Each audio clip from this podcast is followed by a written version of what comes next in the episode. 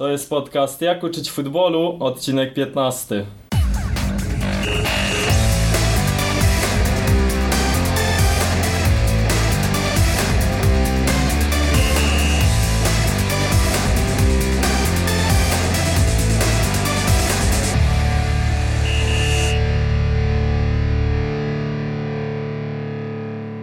Witajcie w 15 odcinku naszego podcastu e, przy mikrofonach Paweł Szymański i Przemysław Mamczak. Dziś spotykamy się z dwoma trenerami, którzy są specjalistami od treningu z najmłodszymi. Skupiamy się na treningu najmłodszych, porozmawiamy z nimi, z nimi o tych kategoriach wiekowych tak naprawdę od 4-latków po 8-latki. No i bardzo dużo konkretów liczymy, że od nich usłyszymy. Są z nami Jakub Śpiegowski i Michał Stolarski, czyli piłka nożna dla dzieci, fanpage na Facebooku, strona internetowa, ale może Wy, chłopaki, przedstawcie się sami, będzie dużo prościej. Dobra, to ja zacznę. Jakub Śpiegowski. E, no, tak jak mówisz, piłka nożna dla dzieci. Prowadzimy już serwis od 2013 roku, więc 4 lata już minęły. E, I cały czas chcemy się po prostu dzielić wiedzą z trenerami początkującymi, zwłaszcza lub tymi, co dopiero zaczynają pracę z najmłodszymi dziećmi, bo sami też jesteśmy praktykami, sami pracujemy właśnie z maluchami, choć i nie tylko, też mamy starszych zawodników. Natomiast e, od 8 lat już prawie pracujemy jako trenerzy i widzieliśmy od samego początku, że jest duża potrzeba przekazywania wiedzy dalej, edukacji trenerów. Uważamy to, że to jest klucz do sukcesu i dlatego tak powstała piłka nożna dla dzieci. Prawda jest też taka, że przegadaliśmy chyba z dziesiątki, jak nie setki godzin razem z Kubą i to na studiach, już w czasie pracy, po zajęciach mieliśmy pełno jakichś pytań, na które staraliśmy sobie nawzajem odpowiadać. No i dzięki temu tak naprawdę powstała ta cała baza naszych doświadczeń, z którą teraz się dzielimy. Okej, okay, to może jakieś e, konkrety odnośnie klubów, w których pracujecie. E, słyszymy, że znacie się ze studiów już, tak? Tak, znamy się ze studiów. Znamy się ze studiów. AWF razem robiliśmy najpierw w Bydgoszczy, później w Gdańsku kończyliśmy razem studia, natomiast obecnie pracuję w Akademii Piłkarskiej Szczecinek i mam tylko dwa, dwie najmłodsze grupy skrzatów. Wcześniej też pracowałem z trampkarzami w Trójmieście i w Szczecinku i z różnymi rocznikami naprawdę przedział wiekowy od 4, od, właściwie to od 2, bo nawet ogólnorozwojowe zajęcia z udziałem rodziców też prowadziliśmy dla przedszkolaków, a kończyło się właśnie gdzieś tam na 13-14 latkach. Natomiast obecnie Akademia Piłkarska Szczecinek tylko tam. Może to nawet śmiesznie zabrzmi, ale y, kiedyś mówiąc do jednego z rodziców, że prowadzimy zajęcia dla dzieci w wieku e, przedszkolnym, zostałem poprawiony, bo tak naprawdę również i w wieku żłobkowym. Program Sokat, od którego się wychodzimy i od tego trzeba zacząć. Razem byliśmy koordynatorami e, w Trójmieście, obecnie jestem w Bydgoszczy. E, no on zakłada, że dzieci już roczne chodziły na zajęcia razem z rodzicami. Oczywiście zupełnie inna specyfika, ale no, bardzo dużo wniosków, które przydają się również i z tymi starszymi dziećmi jest teraz, stosujemy po prostu. To tak już wywołaliście ten temat właśnie dzieci e, młodszych niż zapowiedziałem na wstępie, bo powiedziałem, że od 4-latków do 8-latków o tych konkretach będziemy na pewno rozmawiać, ale skupmy się e, na początku może właśnie na tych dwulatkach. Co z nimi robicie? Dlaczego warto wysłać e, syna czy córkę w wieku dwóch lat na trening piłkarski? Znaczy, jeżeli chodzi o PNDD, to tak naprawdę skupiamy się od tych czterolatków. E, natomiast z dwulatkami tak, pracowaliśmy i na pewno mm, na bazie doświadczeń z tej pracy z tymi dziećmi zobaczyliśmy, na ile bodźców różnych działają, ile trzeba pracy i zaangażowania trenera, jak ważna jest współpraca z rodzicem. To wszystko później przełożyło się na te 3-4 latki dlatego też stwierdziliśmy, że no jest tyle tych doświadczeń, że trzeba się z tym podzielić, bo trenerzy wchodzili do treningu z dziećmi i zaczęli prowadzić trening seniorski, na co no nie, nie mogliśmy patrzeć wprost. A a co robimy z tymi najmłodszymi dziećmi? No to po prostu to są zajęcia ogólnorozwojowe, sprawność ogólna, wiele różnych podstawowych form ruchu, tak zwany skarb ruchowy, żeby duży zbudować dzieciom i żeby później były przygotowane do tych zajęć piłkarskich, bo te z przedszkolakami to tak naprawdę nie zajęcia piłkarskie, a po prostu zajęcia ogólnorozwojowe i wprowadzenie dopiero do świata sportu. A skąd u Was takie wielkie zamiłowanie do tego, żeby prowadzić te zajęcia z dziećmi?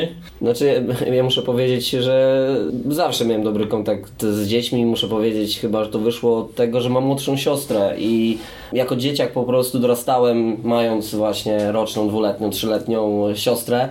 Zawsze się nią opiekowałem. Zresztą wydaje mi się, że z tym trzeba, może nie no, urodzić, trochę głupio to zabrzmi, ale No, Trzeba coś mieć trzeba coś. mieć, coś trzeba mieć, żeby pracować z dziećmi. Nie każdy na pewno się do tego nadaje. Powiedziałeś fajne zdanie odnośnie tego, że trener przychodzi na trening dzieci i e, robi trening seniorski. To może opowiedzcie, czym jest trening seniorski, a czym powinien być trening piłki nożnej dzieci. No pierwsza, najważniejsza różnica to jest postawa trenera, osoba trenera. Przede wszystkim zupełnie inaczej podchodzi się do dorosłych zawodników czy nastoletnich zawodników, a zupełnie inaczej do dzieci. Ten kontakt jest zupełnie inny i, i to podejście różni się diametralnie, można powiedzieć. I to jest pierwsza, najważniejsza rzecz, no bo chyba nie trzeba mówić, że środki treningowe są zupełnie inne, cele treningowe są zupełnie inne. To już jest powiedzmy sobie zawodowa piłka seniorska, a tutaj mamy dopiero wpro- wprowadzenie w świat sportu i pierwsze, pierwsze kroki, tak? Od tego zaczynamy, ale myślę, że kluczowa jest mimo wszystko postawa trenera, jego podejście, dobry kontakt z dziećmi i, i zaszczepienie tej miłości do piłki nożnej po prostu. Często na warsztatach pokazujemy taki slajd, w którym e, stoi trener drużyny seniorskiej, e, przed nim ustawieni zawodnicy w rzędzie, słuchają go, wpatrzeni jak w obrazek. E, Natomiast drugie to też jest trener piłki nożnej, trener piłki nożnej e, dzie- dziecięcej. No i wiąże dziecku buta. Także no, sami wiecie o co chodzi. Tak nawet y, tutaj w Poznaniu y, też była sytuacja, gdzie pani trener musiała zawiązać buta y, dziecku. To jest, czasami się śmiejemy z Kubą, że zarabiamy na życie wiążąc dzieciom buty. Kuba, Michał, my, my też trenujemy, pracujemy z dziećmi, natomiast e, zakładamy, że podcast jest skierowany do tre- trenerów, którzy może są na naprawdę początkowym, samym początkowym etapie, dlatego będziemy tutaj Was dzisiaj mocno cisnąć o konkrety. Jak w takim razie ten trener powinien się zachowywać z dziećmi? Bo ma, to nie, nie może się zachowywać, już wiemy, e, tak jak e, w treningu z seniorami, ale przez co się to przejawia? No przede wszystkim można powiedzieć trener w starszych grupach przede wszystkim trzyma dyscyplinę i komunikaty, może sobie dłużej z nimi porozmawiać na przykład, pierwsza rzecz z rzędu. Dzieci najmłodsze, ich koncentracja jest praktycznie zerowa, więc tutaj liczy się przede wszystkim pokaz, żeby trener pokazał jak poprawnie trzeba wykonać następne zadanie, a komunikat musi być naprawdę krótki. Jak to będzie 20 sekund, góra 30 sekund, to już jest maksymalnie, bo później tracimy dzieci i one już są e, myślami zupełnie gdzie indziej, tak? Więc na pewno zwrócić uwagę na poprawny pokaz i na, na komunikację z dziećmi, żeby ona była krótka, zwięzła i jak najprostsza przede wszystkim. Żadnego fachowego języka, żadnych szczegółów, nie wiem, faz przejścia, faz gry, e, o czym wczoraj też rozmawialiśmy między innymi na konferencji. Natomiast co jeszcze? Przede wszystkim dobór środków, no to najmłodsi to są gry i zabawy generalnie, tak? Oczywiście są różne szkoły, takie, które praktycznie opierają wszystko na grach. Są takie szkoły, które opierają część e, tylko na zabawach ruchowych po prostu, swoje szkolenie, a są też takie szkoły, które po prostu ubierają cały trening w opowieść ruchową i w świat bajek i cały trening jest na temat e, jednej na przykład bajki, czy podróży po kosmosie, czy inny temat po prostu, który gdzieś dzieci wkręci, wkręci w temat. Natomiast no, nie ma jednej złotej drogi, jednego najlepszego sposobu na trening, bo jedni się upierają, że ten sposób jest najlepszy, inni upierają się, że ten sposób jest najlepszy. Tak? A Różnic- a różnic jest zdaniem jeszcze, kto, która w takim razie opcja, za którą optujecie? Wszystko po trochu, czy... Znaczy, mm, zależy od grupy, z którą się współpracuje. Jeżeli jest grupa, która mm, zaczyna, rodzice. Są różne cele, dla których rodzice przyprowadzają dzieci do nas na zajęcia. To nie jest tak, że zawsze rodzic przychodzi i mówi, on ma za trzy tygodnie przyjmować na klatkę piersiową i strzelać z przewrotki. No oczywiście nie. Są rodzice, którym bardziej zależy na tych e, tutaj mm, wartościach społecznych na przykład, żeby dziecko obcowało w grupie, bo jest jedynakiem. Więc e, my musimy dobrać środki do grupy, jak, jaką mamy. Mm, Jeżeli jest to grupa, i to można powiedzieć konkret, jeżeli jest to grupa uzdolnionych chłopców, dla których piłka nożna jest już zabawą, nie ma tutaj problemów, aby opierać się na grach, czy nawet już ćwiczeniach, żeby wprowadzić formę ścisłą, bo dla nich podanie piłki z kolegą to już jest wielka frajda. A są dzieci, dla których trzeba obrać to wszystko faktycznie w, w bajkę, w opowieść ruchową, trzeba wczuć się, być jak gdyby tym narratorem, e, zejść do ich poziomu, em, dwa, trzy, cztery razy nawet e, bardziej się tutaj zmęczyć i zaangażować, żeby dotarło w jakiś sposób w ogóle do dziecka.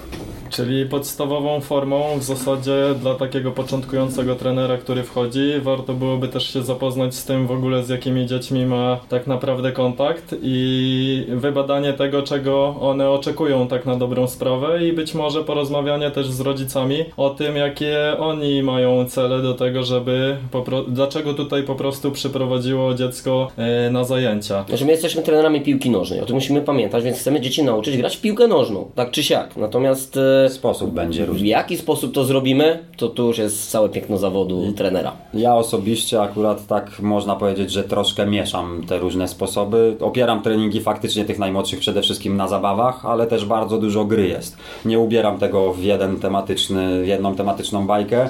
E, Akurat nie jestem zwolennikiem tego pomysłu, natomiast rozumiem też argumenty ludzi, którzy opowiadają o tym sposobie i też jak najbardziej można to robić z dziećmi. To jak zmieniają się cele treningowe na poszczególnych etapach szkoleniowych? Mówimy tutaj o czterolatkach, później są skrzaty, no i dochodzimy do żaków, bo na ośmiolatkach dzisiaj skończymy. Znaczy tak, przede wszystkim jeśli zaczynamy od czterolatków, to tam chodzi głównie o rozwój ruchowy, o sprawność ogólną i o rozwój motoryczny po prostu, a piłka jest tak naprawdę tłem dodatkiem dopiero, no bo, no bo cztero-pięciolatkowie nawet to dopiero ich wprowadzamy w ten świat, a im, im starsze dzieci już y, przechodzimy przez skrzata i żaka, tej piłki można już coraz więcej dozować, nadal skupiać się tylko na indywidualnych umiejętnościach i, i głównie na technice, ale też na rozumieniu gry, decyzyjności, kreatywności, inteligencji takiej boiskowej można powiedzieć. Natomiast na samym początku sprawność ogólna, rozwój motoryczny i podstawy tylko piłkarskie. Przechodzimy do skrzata, dokładamy trochę więcej piłki, prowadzenia, zadań indywidualnych, przechodzimy do żaka i tam już niektóre dzieci są w stanie pojąć niektóre korzyści płynące ze współpracy, jakieś działania podstawowe w grupach, no i te już trudniejsze zadania techniczne, piłkarskie do wykonania. Tak? To, natomiast to też jest ruchome, trzeba zaznaczyć, że to zależy bardzo dużo od umiejętności dzieci. Y, Mam nawet teraz na własnym przykładzie rocznik 2011 i rocznik 2012, czyli skrzat młodszy i skrzat starszy. I skrzat y, młodszy mam na tyle, na tyle fajną grupę, że oni praktycznie więcej mogą zrobić niż ci o rok starsi. Więc e, przemycam coraz więcej piłki i coraz więcej trudniejszych spraw, bo oni są w stanie to zrobić, więc to jest bardzo ruchoma rzecz. Mm, Na pewno jeżeli chodzi o y, tą pasję, jaką jest piłka nożna, y, o miłość do piłki nożnej, miłość do sportu i do ruchu w ogóle, no to musi być na, na cały czas, na pewno na tych etapach. To jest ta taka najważniejsza rola trenera w tym momencie, aby to zaszczepić wśród dzieci. Natomiast skupiając się już bardziej na tym, czego chcemy nauczyć dzieci piłkarsko, no to na początku są to głównie zabawy, tak naprawdę i gry ukierunkowane na piłkę nożną. Jeżeli już widzimy, że zaczyna to wszystko wyglądać w sensie takim, że zaczynają dzieci już rozumieć, po co na przykład mam poprowadzić w tą stronę, jeżeli ym, dzieci mają podstawowe umiejętności, że ta piłka nie odskakuje od nogi, mogę wprowadzać kolejne elementy. To nie jest tak, że powiemy, że pięciolatka nauczamy tylko i wyłącznie powiedzmy prowadzenia.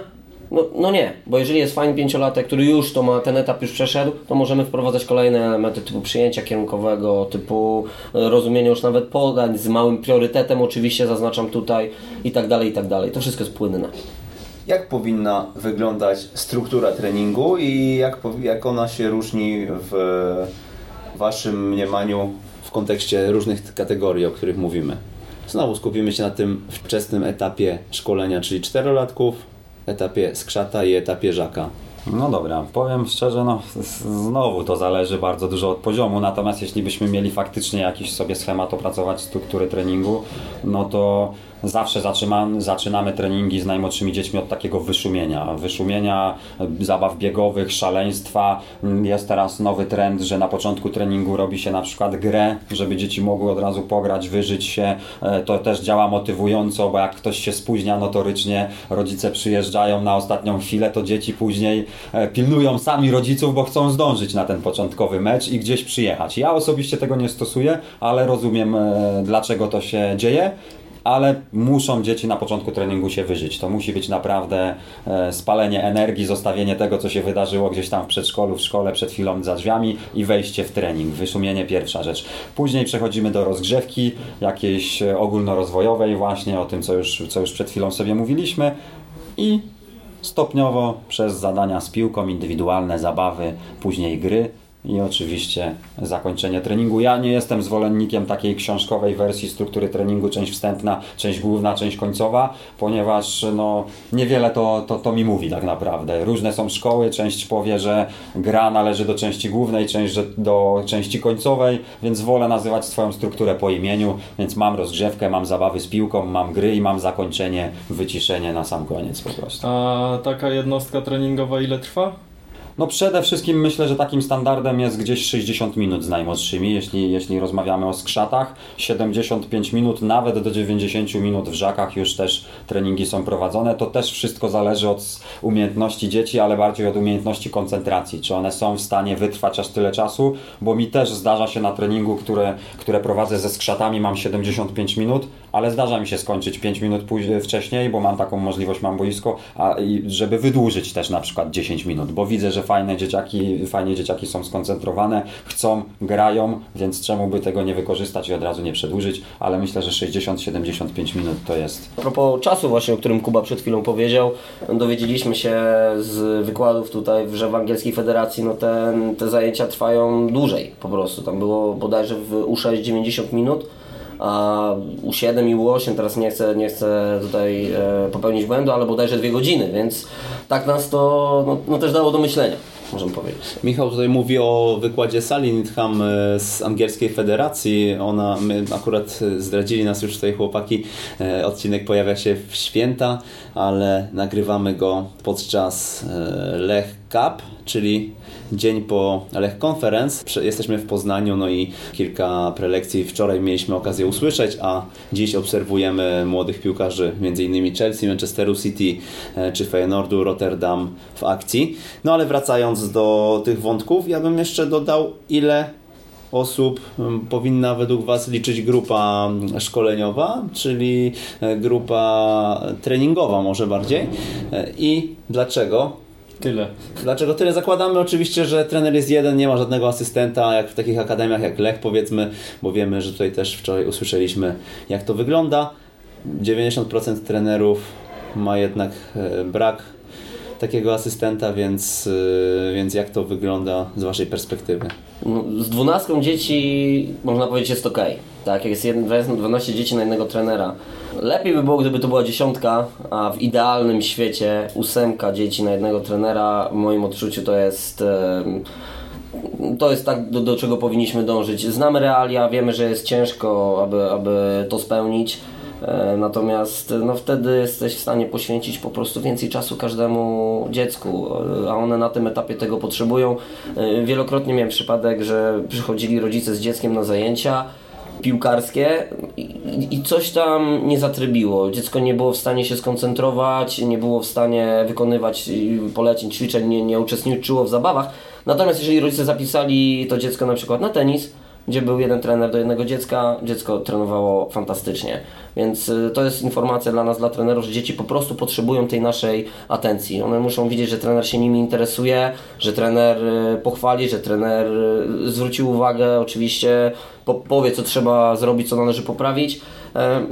I tak powinniśmy pracować właśnie w taki sposób. To ja tak przewrotnie zapytam, e, jeżeli ktoś zaczyna dopiero pracę i teraz myśli sobie 8 osób na treningu, no to nawet gierki 5 na 5 nie zrobię. E, Co z tym w takim razie? Jakim, jak to możecie wytłumaczyć? Bo Bardzo pewnie dobrze. bardzo dobrze. I bardzo dobrze, że nie może zrobić. I bardzo dobrze, że nie może zrobić, bo im mniej dzieci na boisku, tym tak naprawdę lepiej. E, Ja ze swoimi skrzatami na treningu gramy tylko 2 na 2 i 3 na 3 to są maksymalne gry, jakie w ogóle robimy. Nie zdarzyło nam się, bo często wśród trenerów pada taki argument, że dzieci chcą zagrać na koniec treningu mecz i one chcą na duże bramki na całe boisko. Ale jak ja wziąłem tych skrzatów i prowadzę ich od samego początku i zawsze gramy na trzy boiska w poprzek hali czy w poprzek boiska mm, dużego, pełnowymiarowego, e, no to nigdy ten, tego dużego meczu na duże bramki nie było i nikt mnie nie pyta z tych dzieci, czy, czy, czy zagramy za chwilę mecz, czy będzie ten, ten na duże bramki gra. Więc 2 na 2, 3 na 3 to jest super. No i im więcej 1 na 1 w to wplatamy i mamy możliwość e, robienia gier 1 na 1, tym lepiej. Oczywiście, tak jak Michał powiedział, no świat idealny, gdybyśmy mogli mieć 8 czy 10 dzieci na treningu. Większość trenerów nie ma takiego luksusu, niestety. No i to jest 12, 14, 16 albo często gęsto i więcej dużo dzieci na treningu, więc wtedy jest gorzej. Natomiast myślę, że żeby odpowiedzieć na pytanie, tak, 5 na 5 nie ma sensu robić, więc to nawet dobrze, że nie może, jeśli ma tak mało dzieci i, i te gry 3 na 3, 2 na 2, 1 na 1 to, to dobry klucz do sukcesu. Naprowadziłem tak na to pytanie, bo znane są albo dla, dla tych, dla których nie są znane, są dostępne w internecie statystyki dotyczące mm, dotknięć piłki, kontaktów z piłką e, w trakcie meczu właśnie 2 na 2 czy 3 na 3, a na przykład tam 5 na 5 czy 6 na 6, tak? E, Tak, no ja akurat nie znalazłem dotyczących gier 2 na 2 ale widziałem chociażby porównanie między 8 na 8 a 4 na 4 i ta liczba kontaktów rośnie już o tam bodajże 200%, czy tam nawet 300%. Jest, jest dużo, dużo e, więcej kontaktów z piłką, a na tym nam na, tak, tak naprawdę zależy na początkowej drodze. Te dzieci muszą się oswoić z piłką, poczuć ją, dobrą kontrolę, złapać piłki, więc im więcej kontaktów, im częstszy kontakt z piłką, tym lepiej. Dlatego te małe gry e, mają sens właśnie na treningu dzieci. 8 osób, no to byłaby idealna opcja, jednak często właśnie tak jak powiedzieliście, jest to 16, yy, niekiedy nawet 20 osób jednak na treningu. Co byście polecili takiemu trenerowi? Jak zrobić yy, no po prostu dobrą jednostkę? Tu można powiedzieć od razu, że jest, e, jeżeli jest 18 albo 20 dzieci, no nie wyobrażam sobie poprowadzić tego treningu bez asystenta. Wiadomo, y, nie, niektórych stać na asystenta, niektórych nie stać na asystenta w niektórych klubach. Natomiast dowiedzieliśmy się, nawet my jeżdżąc po szkoleniach, dowiedzieliśmy się, że jest opcja jako wolontariatu, żeby asystent był na zajęciach. Czy jeżeli jest to jakaś, jakieś większe miasto, może być to student, który ma praktyki do odrobienia, e, może być to zawodnik z drużyny seniorskiej w naszym klubie, który chce się uczyć i też zrobi to po prostu dla wiedzy. Więc tych opcji jest naprawdę dużo, to tylko zależy od tego, jak bardzo nam na tym zależy, żebyśmy gdzieś tutaj poszli w jedno miejsce, w drugie czy trzecie i, i postarali się o tego asystenta. A jeżeli już tego asystenta nie uda się załatwić, jeżeli chodzi o te tam 18-20 dzieci, no to mm, kartka, długopis i przed treningiem poświęcić nie 5 minut, 10 minut, tylko poświęcić 25 minut, pół godziny, godzinę. Faktycznie zorientować się, czy wszystkie przejścia mi wyjdą, zaplanować dokładnie jednostkę, przejścia, chwilę, kiedy muszę zebrać sprzęt, rozłożyć sprzęt. y, No trzeba poświęcić temu czasu na, na organizację już przed treningiem, a nie w samym treningu, bo już będzie po prostu za późno wtedy.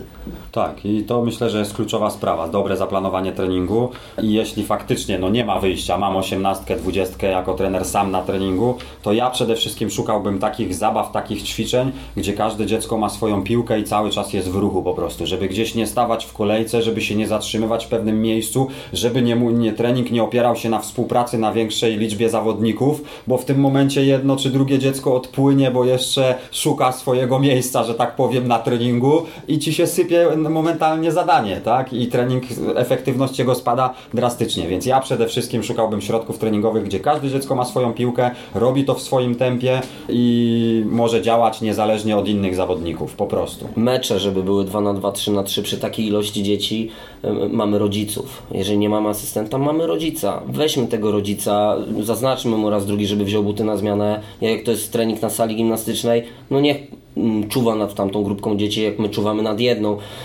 Nie będziemy w stanie ogarnąć 20 dzieci, które grają tutaj 4 na 4, tu 4 na 4, tu 3 na 3, 3 na 3. No ciężko, ciężko będzie nam to, to tutaj dobrze wszystko zorganizować. Natomiast rodzic jest chętny, oni, oni sami już później z butami przychodzą i mówią, trenerze, trenerze, przygotowany, Kie- kiedy wchodzę, tak? Naprawdę, więc kreatywność trenera. Bardzo, bardzo fajna porada z tymi rodzicami, bo rodzice są aktywni, zazwyczaj często z nosem przy, przy drzwiach e, przyciśniętym do szyby e, oglądają ten trening i Dokładnie. też zależy im na tym, żeby dziecko, dziecko zobaczyć w akcji, no ale też tutaj musimy chyba dodać, żeby uświadomić tego rodzica, tak, że zależy nam na intensywności, e, żeby te, te, te piłki dorzucał tam w jakichś przypadkach, tak, poza Trzeba tym, go dobrze żeby, dobrać. żeby też czasem oczywiście nie, nie zrobił nam większych szkód i w jakiś sposób chłopaków, chłopakami nie zaczął sterować, czy Tak jest. dziewczynami. No Tak jest. tak, no to jest jedno z podstawowych naszych zadań. Edukacja rodziców, uświadamianie rodziców i wytłumaczenie chociaż pobieżnie, co i dlaczego my robimy na treningu. Bo jeśli rodzic będzie świadomy, dlaczego coś wygląda tak, a nie inaczej, to nam pomoże. A jeśli nie będzie wiedział, dlaczego trener prowadzi tak zespół, w taki określony sposób, tak wyglądają treningi, no to gdzieś tam w kuluarach nie pasuje, gdzieś tam tak się tworzy powoli kor po prostu, k- komitet oszalałych rodziców. No. I to jest jedno z naszych podstawowych zadań, tych najmłodszych. I to często na naszych szkoleniach powtarzamy, że to my jako trenerzy z krzatów, żaków, tych najmłodszych dzieci, to jest bardzo ważna nasza rola. Wprowadzić ich w, w trening, uświadomić, edukować, bo jak później trener w starszej kategorii wiekowej dostanie taki zespół, nazwijmy to, drużynę dzieci, których trener nie współpracował w ogóle z rodzicami, no to w tym momencie wiecie, jakie sceny dantejskie się dzieją podczas rozgrywek najmłodszych. Odnośnie koru i współpracy z rodzicami rozmawialiśmy z Łukaszem Panfilem w naszym podcaście. Odcinek numer 4, taka tadam autopromocja ekstratrener.pl ukośnik 004. Jeżeli interesuje Was też y, to w jaki sposób tych rodziców sobie ułożyć i jak z nimi współpracować, zachęcamy, bo Łukasz też bardzo dużo fajnych rzeczy i sposobów przedstawił. A według Was jak powinna właśnie wyglądać taka relacja między trenerem, zawodnikiem a rodzicem? Ścisła współpraca. To jest pierwsze, co możemy powiedzieć. E, nie ma czegoś takiego, że ja tu jestem trenerem, a ty rodzicu patrz i odbierz dziecko po treningu. No, no nie ma takiej opcji niestety. E, musimy my jako trenerzy być świadomi, że my mamy dziecko dwie godziny, dwie i pół, czasem trzy w całym tygodniu, a rodzic y, pozostałe 22 godziny czy 23 godziny dziennie, czyli to się robi ponad 100 godzin w tygodniu, więc y, musimy współpracować z rodzicami w formie zebrań, w formie ciągłej komunikacji przed, po treningu.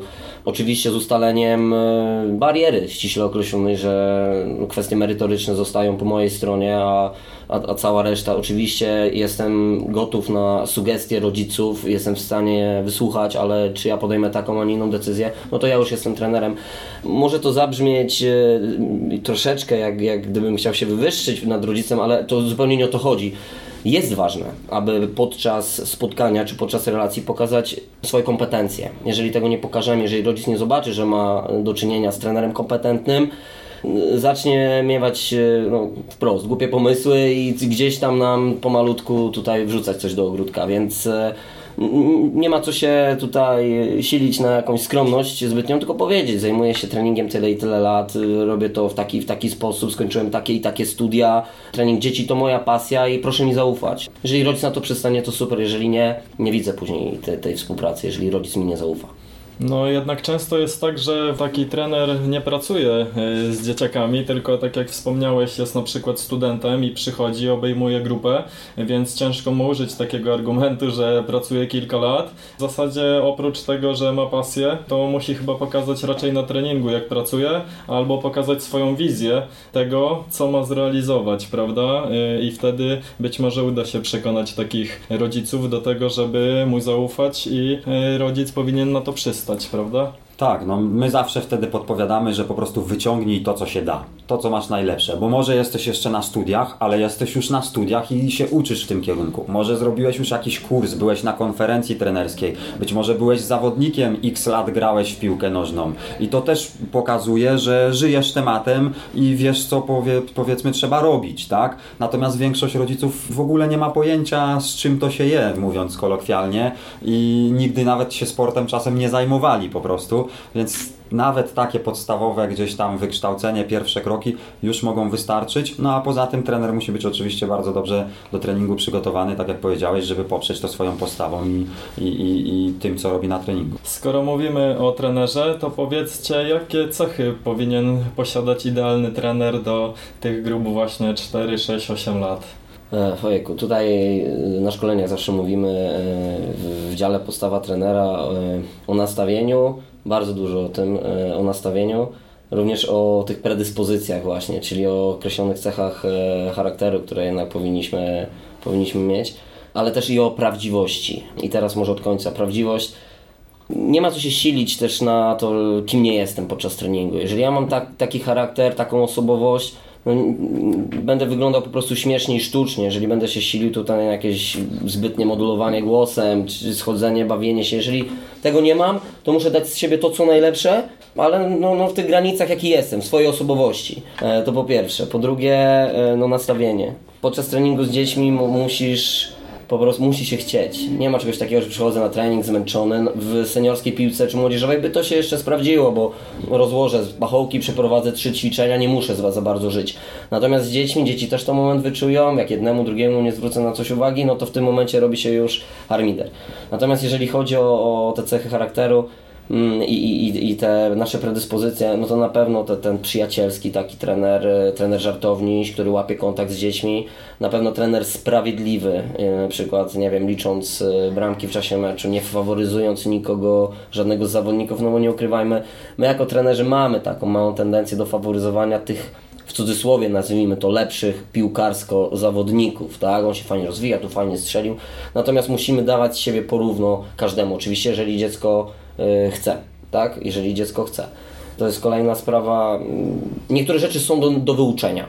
Na pewno nie wszystkie, natomiast powinniśmy się starać po prostu, a propos tego, tego, tej sprawiedliwości, a propos tego, żeby być przyjacielskim, cierpliwym również, to jest kolejna cecha, na pewno zdarzało Wam się nieraz, e, no, że dzieci zadają tysiąc razy to samo pytanie, musimy być świadomi, że tak będzie po prostu i tego nie zmienimy, są dzieci po prostu, więc cierpliwość to jest kolejna z cech, no można tak jeszcze troszeczkę wymieniać, ale, ale no, najważniejsze zostały powiedziane. Ja bym na cierpliwości właśnie chciałem się chwilę zatrzymać, bo jedna rzecz to, że trzeba się taką cierpliwością typowo do dzieci charakteryzować, że, że te pytania są non-stop, buty trzeba wiązać non-stop, pytanie o mecz może się pojawiać co chwila. Ta cierpliwość e, też jeszcze pod drugim względem wchodzi w grę, czyli że efekty przyjdą naprawdę po kilku latach treningu, dopiero po kilku latach zajęć, więc trener nie może też oczekiwać, że wprowadzam nowy element, czegoś nauczam i zaraz będzie po miesiącu, czy trzech miesiącach, czy semestrze widać efekty i te dzieci nam, nam załapią o co chodzi. Dla mnie cierpliwość jest naprawdę jedną z kluczowych rzeczy na, na wielu płaszczyznach. My musimy zasiać ziar. Tak, zasiać ziarno i... A ktoś zwierzę plony. Tak. Nie, tak. Tak. to można powiedzieć, tak to można powiedzieć. No, jesteśmy trenerami dzieci, pracujemy na samym początkowym etapie. My musimy zaszczepić tą miłość do piłki nożnej, zbudować odpowiednie nawyki, nauczać tego, co trzeba w tym etapie, na, na tym etapie ich życia, no a później właśnie ktoś zbierze plony, trenerzy starszych roczników, czy zespoły seniorskie, czy po prostu te dzieci wyrosną na dobrych ludzi, no i, i, i wszyscy skorzystamy. Yy, No i to będzie ta satysfakcja tak naprawdę. Na tym etapie, jeżeli widzę, że mój wychowanek tak, zaczynał trenować, miał 4 lata, teraz ma 10, gra w dobrym klubie w moim mieście, rodzic do mnie wysyła SMS-y, że młody został królem strzelców na przykład, to jest mój puchar. To ja w tym momencie ponoszę puchar jak, nie wiem, zwycięstwo w ekstraklasie, tak? To jest to, dlaczego ja trenuję właśnie. Jeżeli widzę, że młody kocha to, co robi, robi, realizuje się w tym dalej, to jest mój medal, to jest mój puchar, a nie to ten puchar taki faktycznie materialny. Okej, ja tak się zastanawiam, bo wiele wątków y, poruszyliśmy, wiele fajnych rzeczy już powiedzieliście. Mówiliśmy i o tych kontaktach z piłką, i o podejściu do dzieci, o śmiechu, zabawie na treningu, o tych zwięzłych, krótkich komunikatach, ale tak się zastanawiam jeszcze nad czym się skupiamy jako trenerzy dzieci. Czy czegoś nie pominęliśmy? Kilka punktów plus zdanie komentarza, bo więcej tak naprawdę nie trzeba, nie? Po co i dlaczego?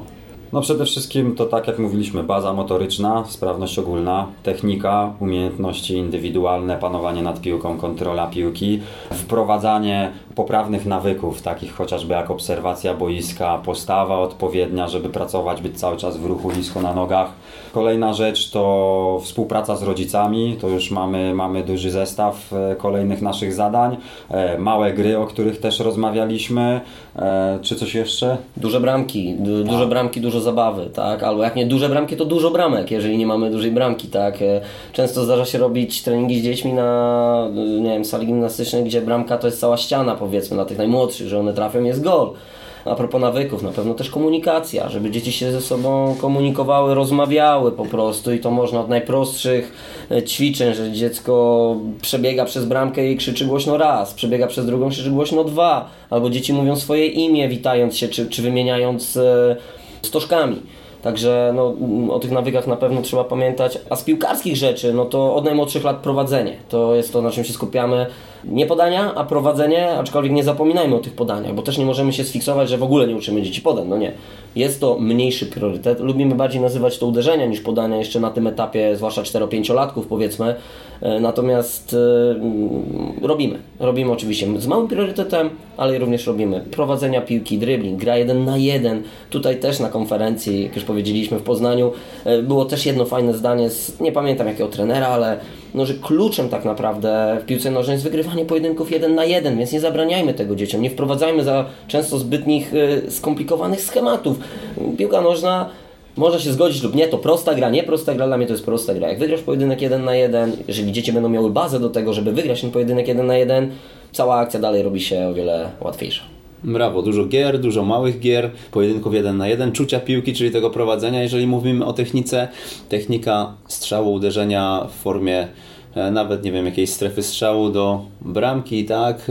E, Często i robimy dużo bramek, strzałów. dużo bramek, o tym właśnie e, wspomnieliście, to jest też e, to, co Tak myślałem, że coś nam umknęło. Dzieci muszą się cieszyć, a cieszą się najbardziej wtedy, kiedy gole strzelają. Tak, wracając właśnie do, do tej radości, tak, którą też tutaj na konferencji, o której dużo było i z, zwróciliśmy uwagę, że trenerzy też kładą na to spory nacisk. Y, Po strzelonej bramce no, no, musi nastąpić ta radość, tak? To jest dodatkowa mm, radość, endorfiny, adrenalina. To się udziela też y, reszcie drużyny, więc bez radości nie ma piłki nożnej. Tak można to podsumować. Kuba, Michał, powiedzcie najnowsze trendy, skąd, gdzie ich szukacie, w jaki sposób to śledzicie i młody trener, cały czas mówimy młody, tak, no trener, który chce się rozwijać po prostu, gdzie Młody może stażem. takich, tak, młody stażem, gdzie może tych trendów e, znaleźć. Chyba najlepszym sposobem, żeby poznawać jakieś nowe trendy, to jest po prostu udział w szkoleniach, konferencjach. Wyszukać, gdzie przyjeżdża ktoś faktycznie może z zagranicy, gdzie ktoś przyjeżdża z dużego klubu u nas w kraju wykładać i tam szukać nowych trendów. Natomiast też bym był bardzo ostrożny w tym temacie z tymi nowymi trendami, bo właśnie słyszysz, że ktoś coś robi tak, tutaj ktoś robi małą grę na początku, tutaj ktoś robi jeszcze inaczej, ktoś z Feyenoordu przyjeżdża i mówi, że u nich raczej gra tam 7 na 7 od początku, a ktoś przyjeżdża z Belgii i mówi, że skrzaty grają tylko 2 na 2 u nich i w taki jest system rozgrywek, więc tu trzeba być bardzo ostrożnym, żeby nie zwariować, bo, bo, bo dróg jest wiele różnych, ale szukać takich inspiracji i przenosić je na własne podwórko, to chyba najlepiej jeździć po, po konferencjach, bo masz też okazję dopytać tego trenera, złapać go w kuluarach i dlaczego tak, a nie inaczej i jak on doszedł do takich wniosków i wtedy można faktycznie coś zyskać. No na tych konferencjach to wykłady to jest jedno, ale przecież można zatrzymać prelegenta, porozmawiać z nim na jakieś nurtujące Ciebie pytanie.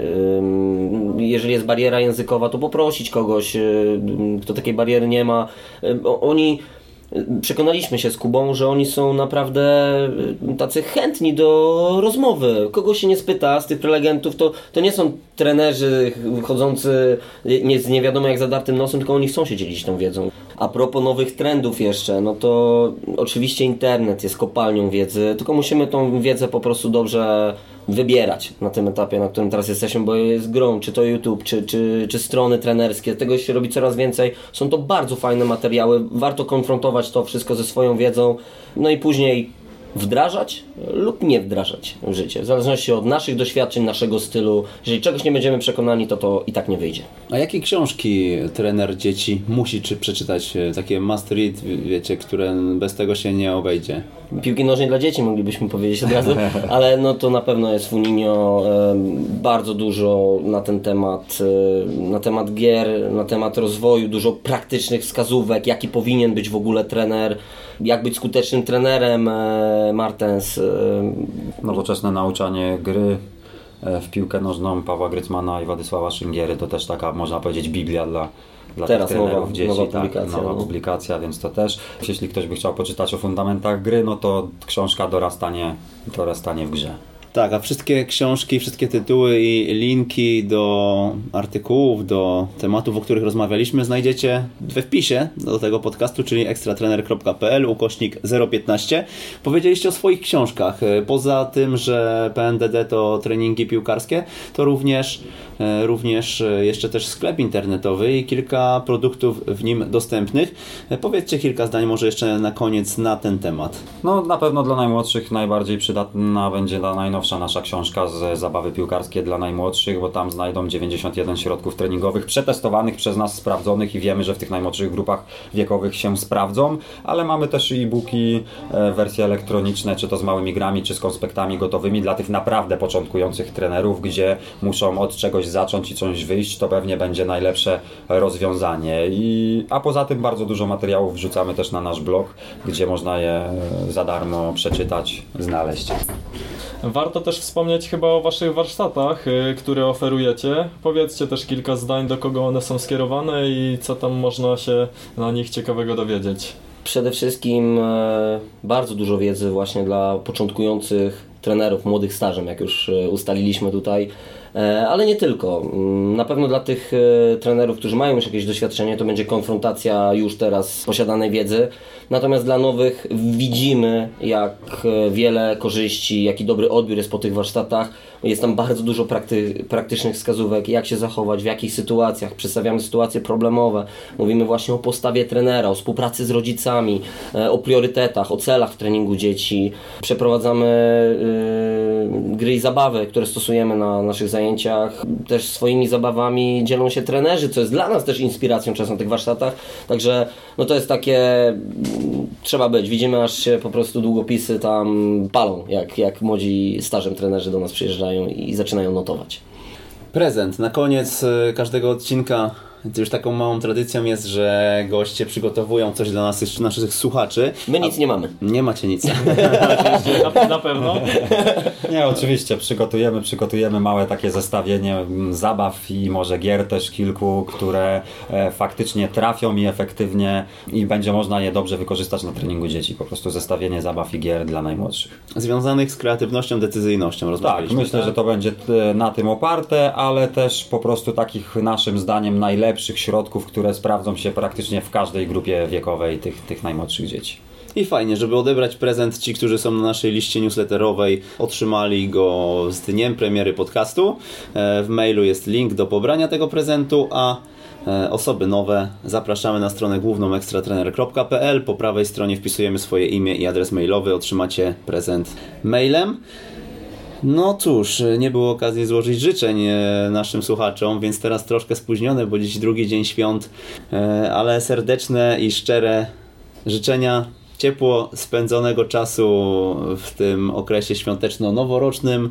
Oczywiście także zawodowych i prywatnych sukcesów, realizacji celów. Życzymy ze swojej strony. Dziękujemy tutaj chłopaki za czas Dziękujemy poświęcony, Dzięki, dzięki za czas poświęcony nam i trenerom, którzy na pewno w jakiś sposób kształcą się też słuchając naszych podcastów. Mamy taką nadzieję. Myślę, że jeszcze się spotkamy, ponieważ tutaj chcieliśmy jeszcze dodać kilka rzeczy, ale z racji tego, że cały czas, tak jak zresztą teraz pewnie słyszycie, ktoś tutaj do nas wchodzi do pokoju, bo nagrywamy to w Poznaniu, tak jak już wcześniej wspomnieliśmy. No więc jeszcze raz Wam bardzo dziękujemy za to, że poświęciliście ten czas i mamy nadzieję, że, że jest tutaj bardzo ciekawa wiedza przekazana dla trenerów, którzy, którzy chcieliby dowiedzieć się tego, jak wygląda trening tych zawodników najmłodszych. Wszystkiego najlepszego, do usłyszenia. Jako piłka nożna dla dzieci, do zobaczenia na warsztatach.